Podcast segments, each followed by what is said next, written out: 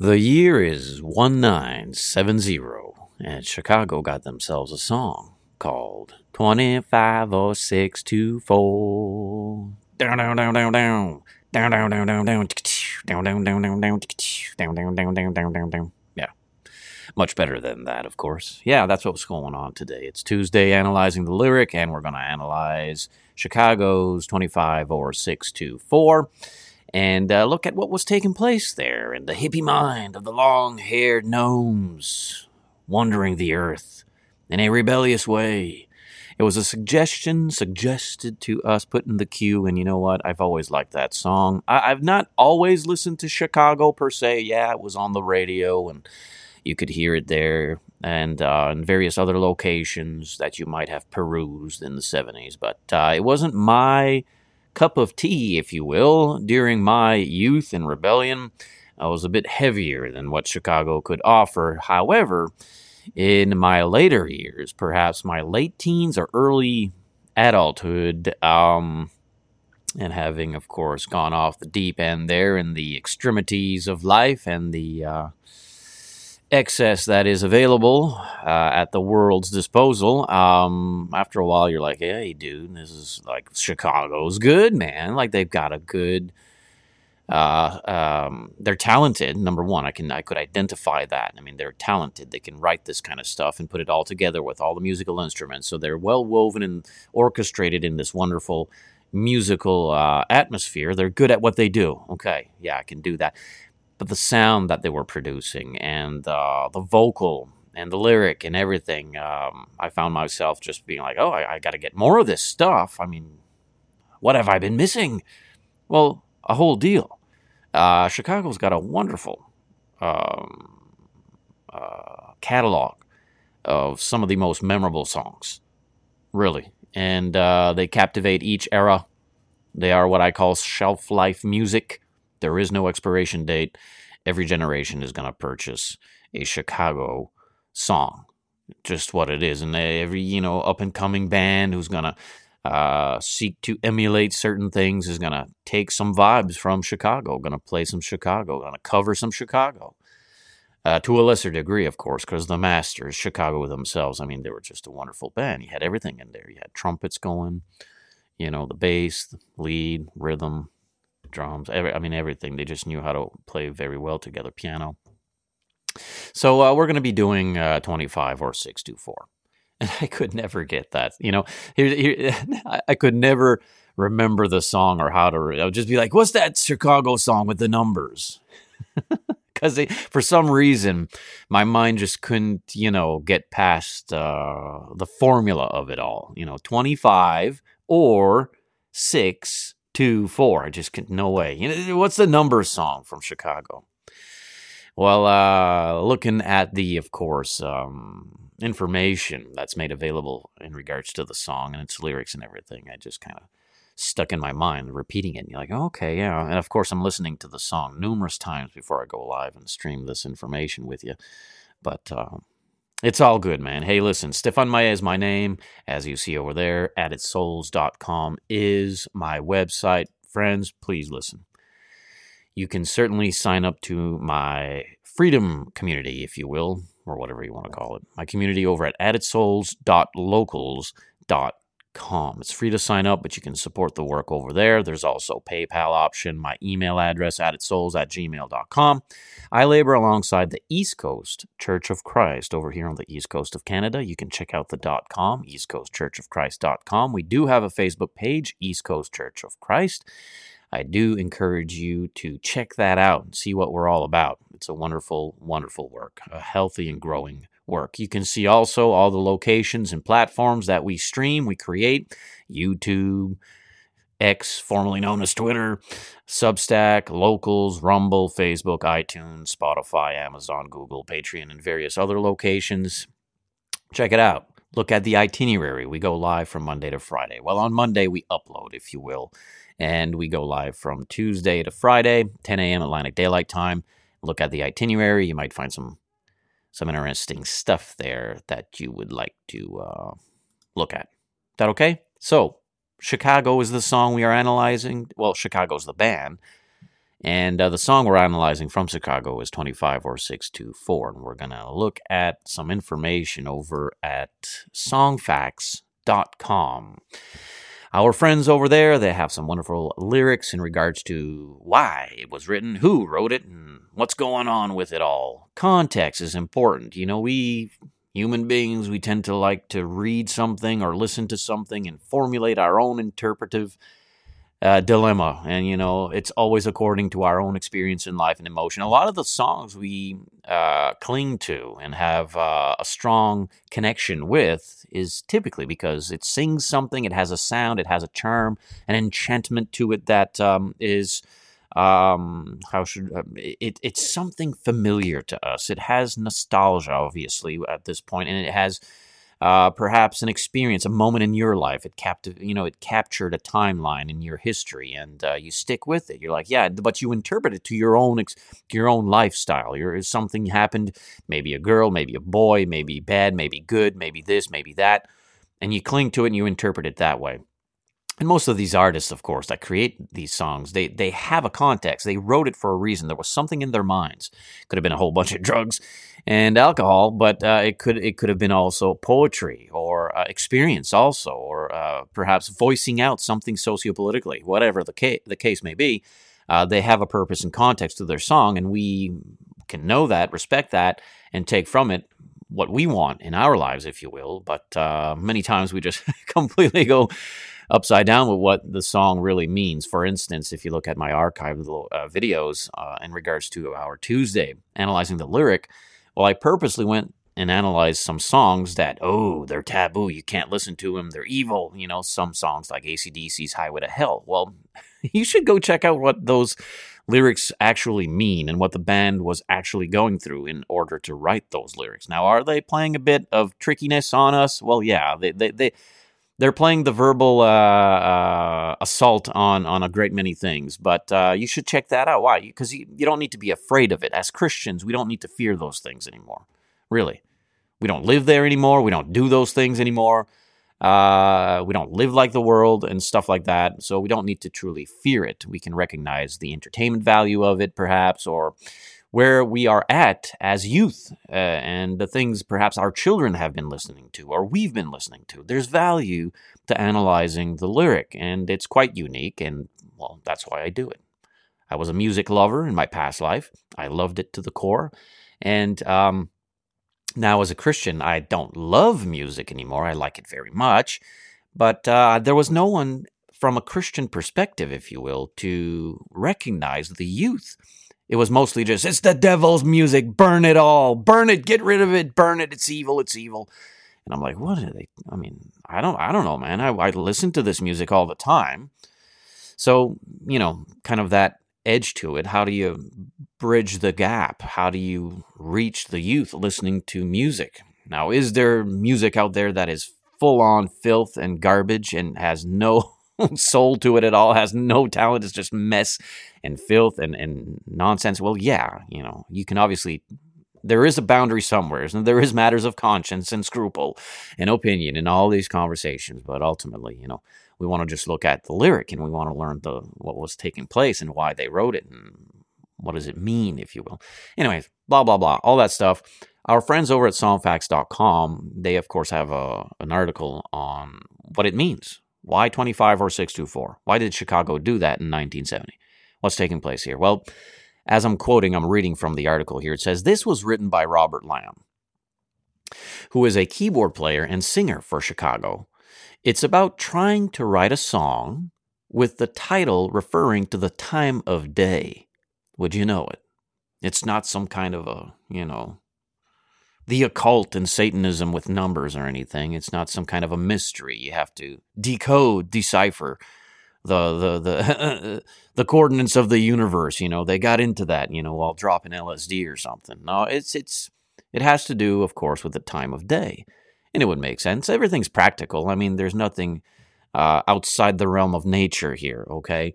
With the title referring to the time of day, either being 3:35 a.m uh, which would be 25 to 4. You see how that works. Or 3.34 a.m., which would be 26 to 4. Now, Lamm explained on the Chris Isaak Hour, quoting, I was living with a bunch of hippies up above Sunset Strip. Now, does anything else need to be said here? For some of us 70s kids, you know, um, we may have lived enough life, of course, to recognize uh, the context and the scene here taking place in 1970 Sunset Strip as everyone's just getting high and, you know, expanding our thoughts to the outer, the outer realms and all that kind of stuff taking place. And music was so close, art, you know, and uh, cinema, all these things, uh, the entertainment world uh, is very close entwined to this let's let's set our minds to the to the to the wave of today's rebellion, you know, if you will. So yeah, he says I was living with a bunch of hippies up above Sunset Strip. You can just imagine what's taking place there. One of the advantages of this particular house, he says, was that it was in the Hollywood Hills, and I could look out over the city late at night. Where was he now? With Manson somewheres? I don't know. But obviously a beautiful location where you could soak in the meditative state of your being as you are floating high in the sky there somewhere, you know, with Lucy. Well, uh, I wanted to try to describe the process, he says, of writing the song that I was writing. Imagine that. the interwoven tentacles of neurology. You know, you're just up there in the state of LSD and uh, intoxicants of every formula. And, uh, you know, the pharmakia is full on. And uh, you think, let's write a song about writing a song. It's almost like it's almost how Seinfeld was created. Let's make a show about nothing. Let's write a song about writing a song. Yeah, dude. Well, these things, as simple as they may sound, have profound providential pathogens. And uh, here it is. This is what he's thinking, and so let's go for it. Right? It's three thirty-four or three thirty-four, three thirty-five a.m. in the morning. Is it the witching hour? I don't know. It's a.m. It's on Sunset Strip. It's in the seventies, and we're all a bunch of hippies high on dope. And uh, yeah, let's do that. You know, let's write a song about writing a song. I find that quite humorous, of course, to the end. But uh, so he says, waiting for the break of day searching for something to say, flashing lights against the sky. Uh, there was a neon sign across the city. That song came from the fact that it was 25 or 6 to 4 a.m. In the morning, when I looked at my watch, I was looking for a line to finish the chorus. this is this is how this came to be. Dun dun dun dun dun. Now all of that musical uh, mastery uh, was forged in uh, the studio by the collective group together, which made the magic, of course, which which put it all together. And he's going to continue saying those things. Most songs that were written, uh, quoting now again from the article over at songfacts.com, especially in the early days, whenever I got them to the band and we started rehearsing them, that's when the songs took shape. Uh, once these guys got hold of them and and I find that quite respectful. You know, he could have been like, "It's all me." I mean, he did write, and that's a powerful part, the poetry of it all. Uh, but he knows you, you you you got yourself a team here of musicians, and uh, once you start to enter in the emotional um, sound to it. Um, man, that's when you start to really take hold of what you got. It's like, man, this is something, isn't it? This is pretty cool. And so he says there was definitely a lot of raw material. I thought it was a song when I wrote the words down. I wrote the changes down and I brought the charts to rehearsal, but it was really a song and it wasn't really a song until they all played it. And there are a lot of unsubstantiated rumors regarding the meaning behind this song's lyric. The article continues, of course, speaking of a popular rumor is that 6 to 4 was a nickname for LSD because if you dropped acid at 6 p.m., the effects of the drug would wear off by 4 a.m. So they're in 10 hours later, right? Maybe that's what it meant. And again, we tend to jump to those conclusions. And uh, were they were they um, the recipients of the narcotic world and were they digesting and experiencing things? Well, yeah, obviously they were. And I know what LSD feels like when my youth we had the whole LSD wave coming too and I got involved with that and I got experienced, as Jimi Hendrix would so say. It's a powerful it's a powerful experience, man. It's it really captivates you, it, man. It brings you to another world, truly a different dimension in the mind, of course. Uh, but um, it's a memorable one, and uh, that ain't one we mess around with anymore, is it? As Christians, man, sobriety is the way to go, and there's a reason for that. All of these moments that we took and experienced drug uh, drugs um, of all colors and shapes and all of that, um, though we experienced the quote unquote beauty of it, the masquerade, the deception, it was short lived. After a while, the years pass by and you start to see the destruction of it. You start to see the separation of reality. You start to recognize that, man, this is just destroying our lives. Okay. But before that moment where we actually smartened up, we're like, oh, I don't think we should be doing this. Sadly, only a, very small minority of us do that. Like, hey, I don't think this is the way we should keep living. Um, uh, but we've experienced that whole uh, wave, you know, and um, dude, I have some some of those scars that'll never leave my mind while I'm on this earth. They just never will. They were some of the most deep, memorable experiences. There's no way to verbally express it. You'd have to you have to kind of go through it, and I don't want any of you to go through it because then you'll be left with these familiar memories and scars and nightmares. But they did that stuff, and many of us and many of them in the entertainment world uh, to expand their or what we thought was expanding our uh, ability to write and to perform and to practice and these things. You know, we had a lot to do with drugs. And so, a great many times when we hear a song like that, we're like, oh, it must be drugs. You know, the Beatles, Lucy in the Sky, all over again. It has to do with drugs. Well, there was certainly an element of it in, in, in part, right? It's kind of like, does the culture create and then the drugs come in, or does the drug push the culture? Who knows? A bit of give and take, I suppose, together. But the drugs certainly had a lot to do with it. If you're 3:34 a.m. on Sunset Strip in the 70s and you got a head full of acid and you're trying to write a song and you're telling yourself I'm going to write a song about writing a song. Chances are what you're going to write of course is fueled by by the drug from one angle to the next uh, from one measurement or or not. Uh, there's some something involved in there. So of course those are rumors that uh, swirl around the song, but he says it has nothing to do with that. Peter Cetera sang lead on this track despite his jaw being wired shut. That's kind of an interesting trivia to the to to the musician here and to the to the band in regards to that that song. It says I keep reading here from Songfacts.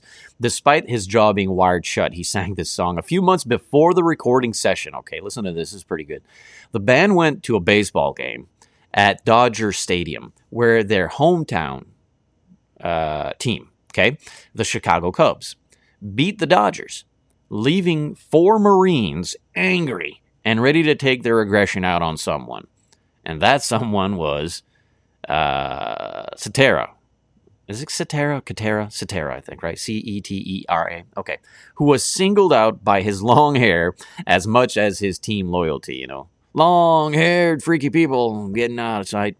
Well, uh, that's the perfect uh, target right there if you're a Marine. Like, look at the hippie. Let's hurt the hippie.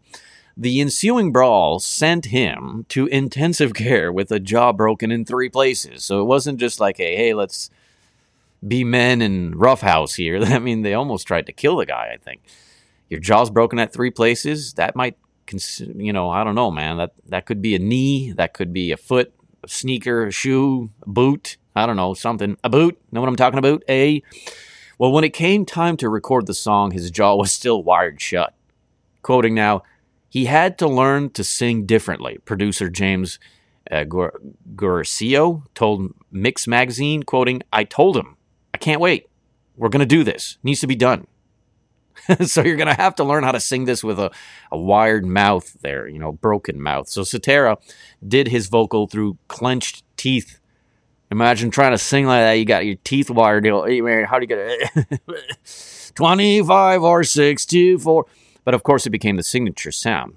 It's almost like Bachman Turner Overdrive singer, right? It's stuttering, but it became the staple. It became the thing, and we enjoy the song. you, you, you, ain't seen nothing yet.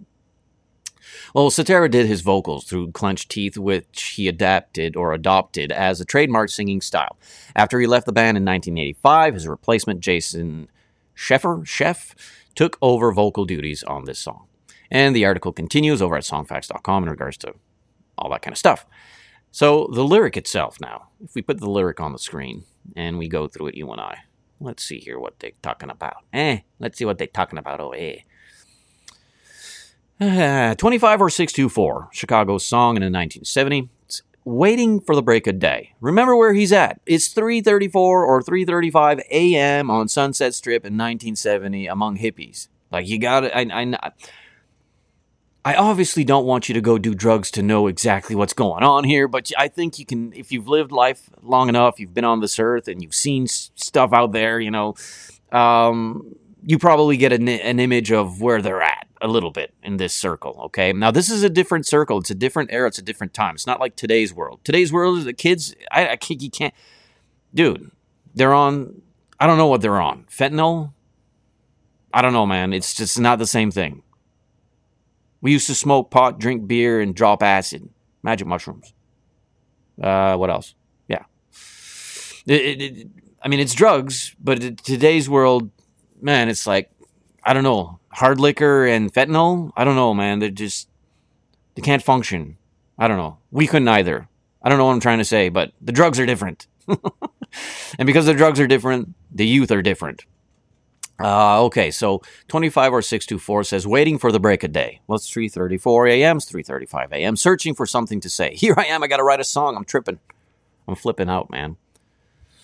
Uh, flashing lights against the sky. Giving up, I close my eyes. It's a song about writing a song. At 3.30 a.m. on the Sunset Strip. In 1970 waiting for the break of day, searching for something to say, flashing lights against the sky, giving up, I close my eyes.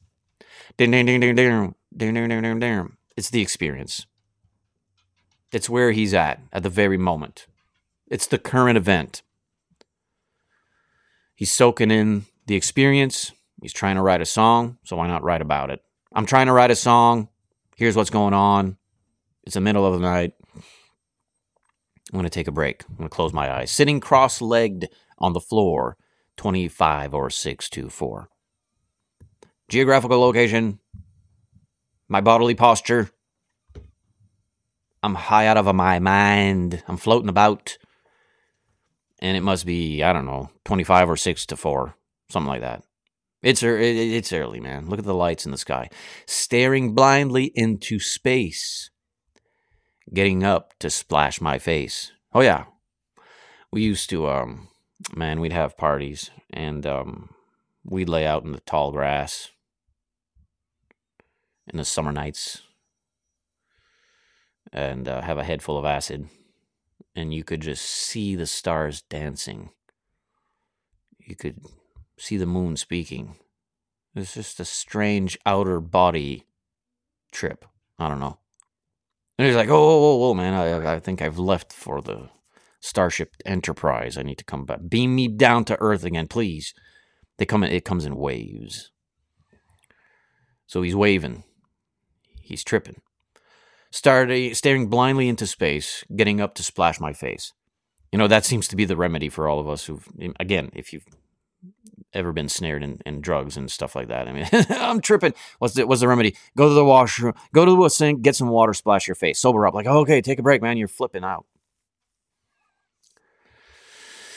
So uh, he just wants to uh, stay awake, wondering how much I can take. How deep does this rabbit hole go? He, that's that's what he's talking about. That's what he's talking about. Is is the it's the trip. He's in his own mind. He has to write a song, so he's writing about writing the song, and he's experiencing this this moment. and I I can read these lyrics, and, and it, I know exactly what I mean. I know what this feels like. Staring blindly into space, getting up to splash my face, wanting just to sit, stay awake, wondering how much I can take. We used to trip like that. How old are we? 17, 18, 19, 20. We never stopped. I stopped, I think I was 32. That's when I'm like, yeah, there has to be something else in life. What about this guy named Jesus? Mom and dad bought me a Bible once, slang, uh, slang around somewheres. There has to be more to life. I've experienced everything it had to give me. There has to be something else. Staring blindly into space, getting up to splash my face, wanting just to stay awake, wondering how much I can take. The, the intense trip of it all, right? Should I try to do some more? 25 or 6 to 4. Oh, yeah. No, no, don't, man. don't take any more. Don't take any more, dude. Yeah, yeah, no. Because if you go too far, and I've seen it, if you go too far, you take too much. You took too much, man. You took too much. Johnny Depp. Fear and Loathing in Las Vegas. You took too much, man. The adrenochrome. You took too much. Flipping out, taking a bad trip. Took too, don't take any more. I've seen folks, man. I've seen. I've seen it. I've seen it. They've taken too much and never come back. They never. They really don't come back. It's done. The damage is is too much.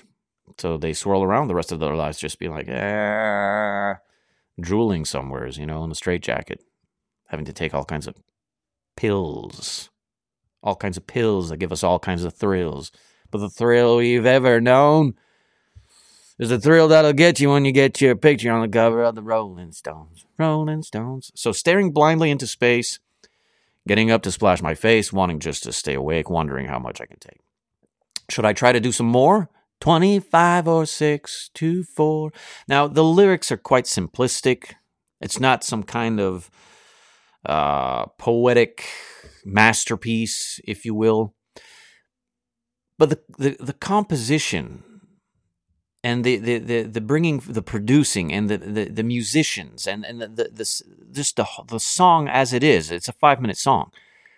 Everything in there. It, it takes this short little lyric, these, these these things that were going on in the mind of Robert at 3:35 a.m. And sun, on Sunset Strip. It takes this and it just makes it into this beautiful body of work.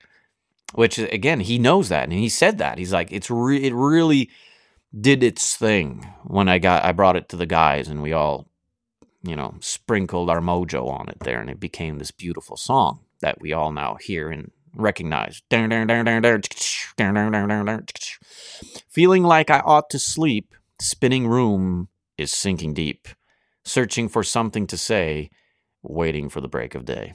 Yeah, man, I, I've had enough of this trip, dude. You know, I'm splashing my face. I'm trying. I'm tired, but I'm not. I, should I do some more? I don't think so. I mean, I can't. What should?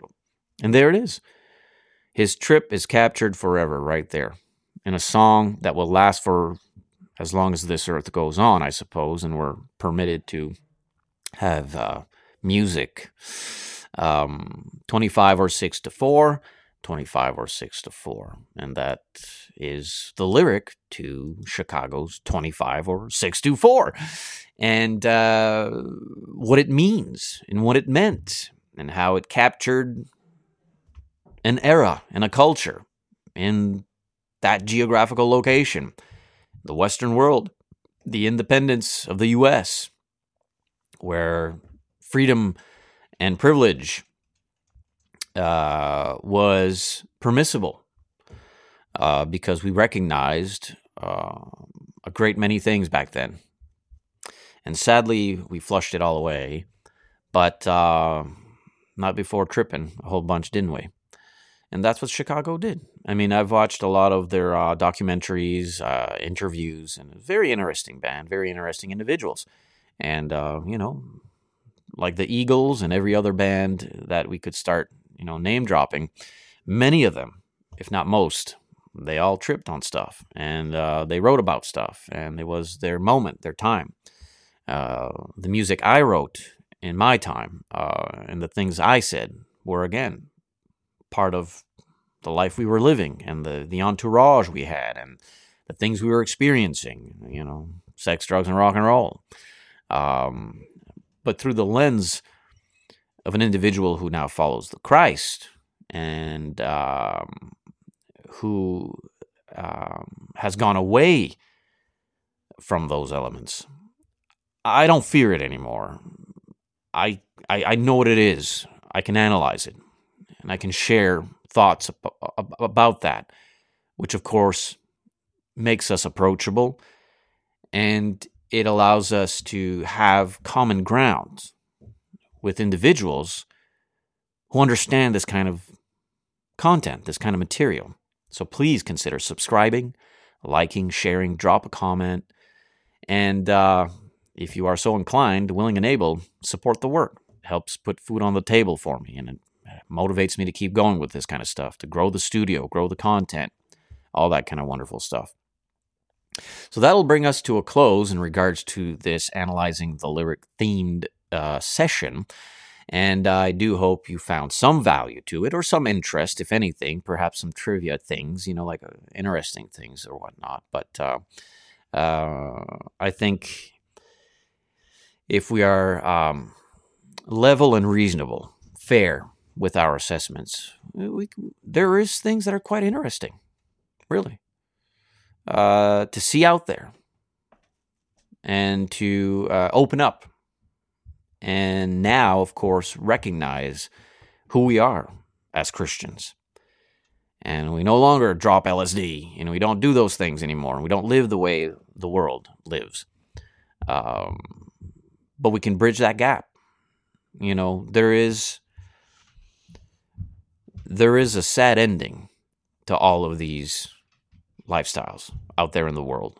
The secular haze. It it creates in the realm of the music industry, the realm of writers and poets and producers and um, performers and things like that, um, the reason some things are written and performed and practiced and, and are so memorable and will remain in the canals of our of our thoughts for for as long as we live on this earth is because they came at the hand of sorrow and pain. It's it's it's it has a wisdom, and uh, it speaks a life experience,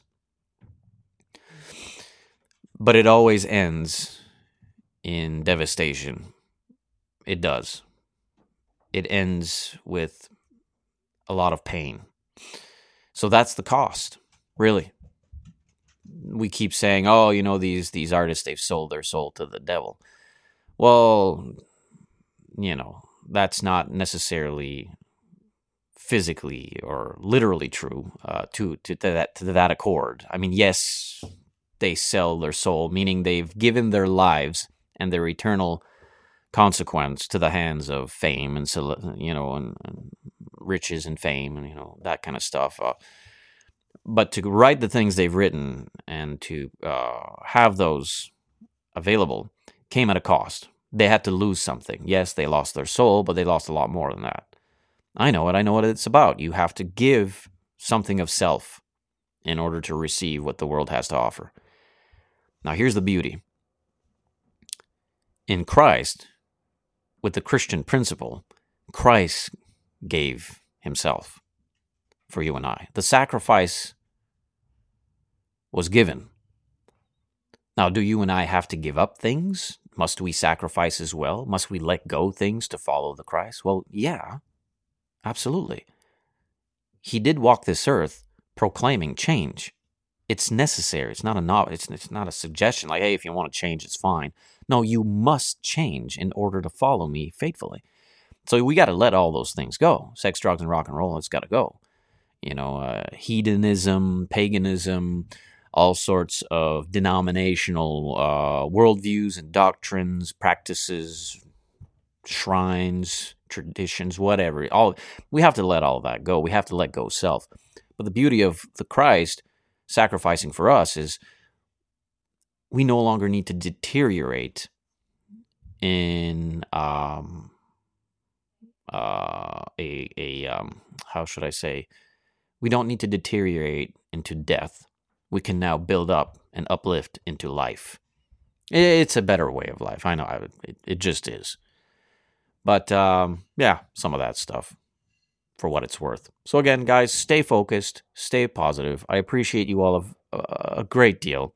And uh, Lord willing, tomorrow we will be going live 10 a.m. Atlantic Daylight Time for our midweek studies, and we've been in Exodus. And man, it's I'm not telling you, it's been it's been pretty cool. It, it's an awesome journey in, in in in the inspired text, witnessed and recorded. So maybe you want to join us. By all means, your invite is there. We'll be live tomorrow at 10 a.m. Lord willing, and we'll have ourselves a midweek study in the uh, book of Exodus.